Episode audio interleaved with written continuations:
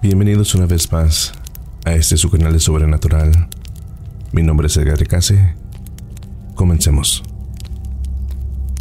Cuenta la historia que en un pueblo no muy lejano de la ciudad de Obregón existía una casa enorme que permanecía en venta ya desde hace muchos años.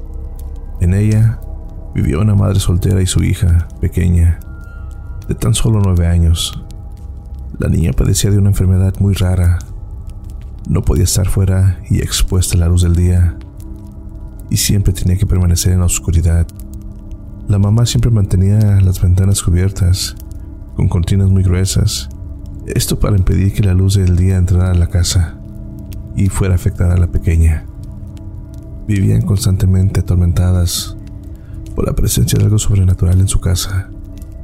Las luces se apagaban y se encendían solas.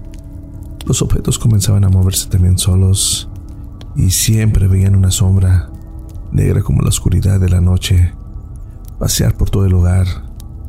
Escuchaban sonidos extraños, parecidos a los de un animal salvaje, sobre todo en el sótano. Se había vuelto un lugar bastante frío, donde la temperatura siempre permanecía muy baja. Una mañana fría y con mucha neblina, Despertaron las dos y cuál fue su asombro. Las cortinas habían sido removidas de las ventanas y sin dudarlo, y entre gritos de terror, la madre de inmediato corrió hacia la niña con una sábana para protegerla de los rayos de la luz que penetraban por la ventana. Por más que le daba vueltas al asunto, no encontraba explicación alguna de lo que había sucedido. Y así transcurrió la tarde hasta llegar la noche y a cerca de la medianoche, a las afueras de la casa, se encontraban unos hombres. Eran tres ladrones que se preparaban para entrar a la casa a robar, desconociendo lo que les esperaba ahí dentro. Los hombres ya listos y dispuestos quebraron una de las ventanas por atrás de la casa para poder entrar, pero la hija al ver que unos extraños sujetos entraban a su hogar, corrió rápidamente a donde estaba su madre y se escondieron juntas en un closet en el cuarto de la mamá, esperando que no las encontrasen. La casa era enorme, era de dos pisos y tenía sótano, así que para robar rápido, uno se quedó en el primer piso, otro fue al segundo y el tercero se fue al sótano. Comenzaron a buscar habitación por habitación, tomando todo lo que les parecía de valor, relojes, pulseras, collares, incluso encontraron algo de efectivo. Los objetos de arte pesados los colocaban cerca de la entrada para poder sacarlos al final.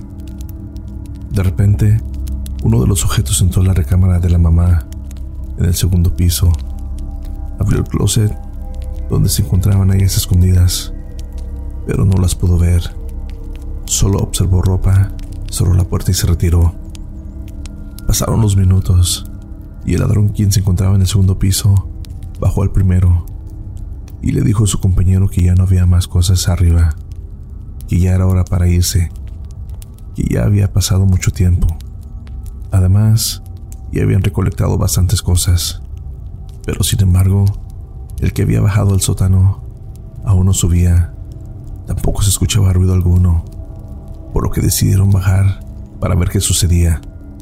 Al bajar las escaleras, solo se escuchaba el rechinar de la madera solo un foco alumbrado con una luz amarilla, balanceándose de lado a lado, como haciendo falso contacto, les mostraba una escena espeluznante. Su compañero se encontraba muerto en el centro del piso, sin ojos y sin lengua. Los dos hombres, al ver a su compañero en ese estado, quisieron salir corriendo rápidamente, pero la puerta se cerró con fuerza, apagándose la luz dejando solo los gritos desesperados de auxilio, mientras escuchaba como algo los iba destrozando, con mucha rabia y destreza. La niña al escuchar los quejidos de aquellos ladrones se asustó mucho y entre llantos y sollozos abrazaba muy fuerte a su madre, en lo que su madre le decía, Tranquila mi amor, esa cosa fea no puede hacernos daño, dijo la madre mientras le sujetaba delicadamente el rostro a su hija. Mira, ven, acompáñame. La tomó de la mano y juntos bajaron al primer piso. Luego abrieron la puerta que conducía al sótano.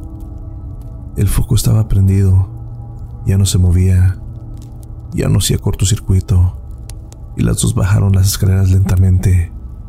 Ahí fue cuando vieron aquel ser diabólico, con garras, cuernos y unos ojos rojos enormes, que se devoraba a los cuerpos sin vida de aquellos tres hombres que habían entrado a su casa a robar. Ese ser diabólico levantó su cabeza enorme, las observó, se les quedaba viendo, asustando a la pequeña niña, pero al final las ignoró y continuó tragando. Fue entonces cuando la mamá le dice a la pequeña, ya ves mi niña, es por eso que no debes temer. Esta cosa solo ataca a los vivos. Nosotras ya estamos muertas.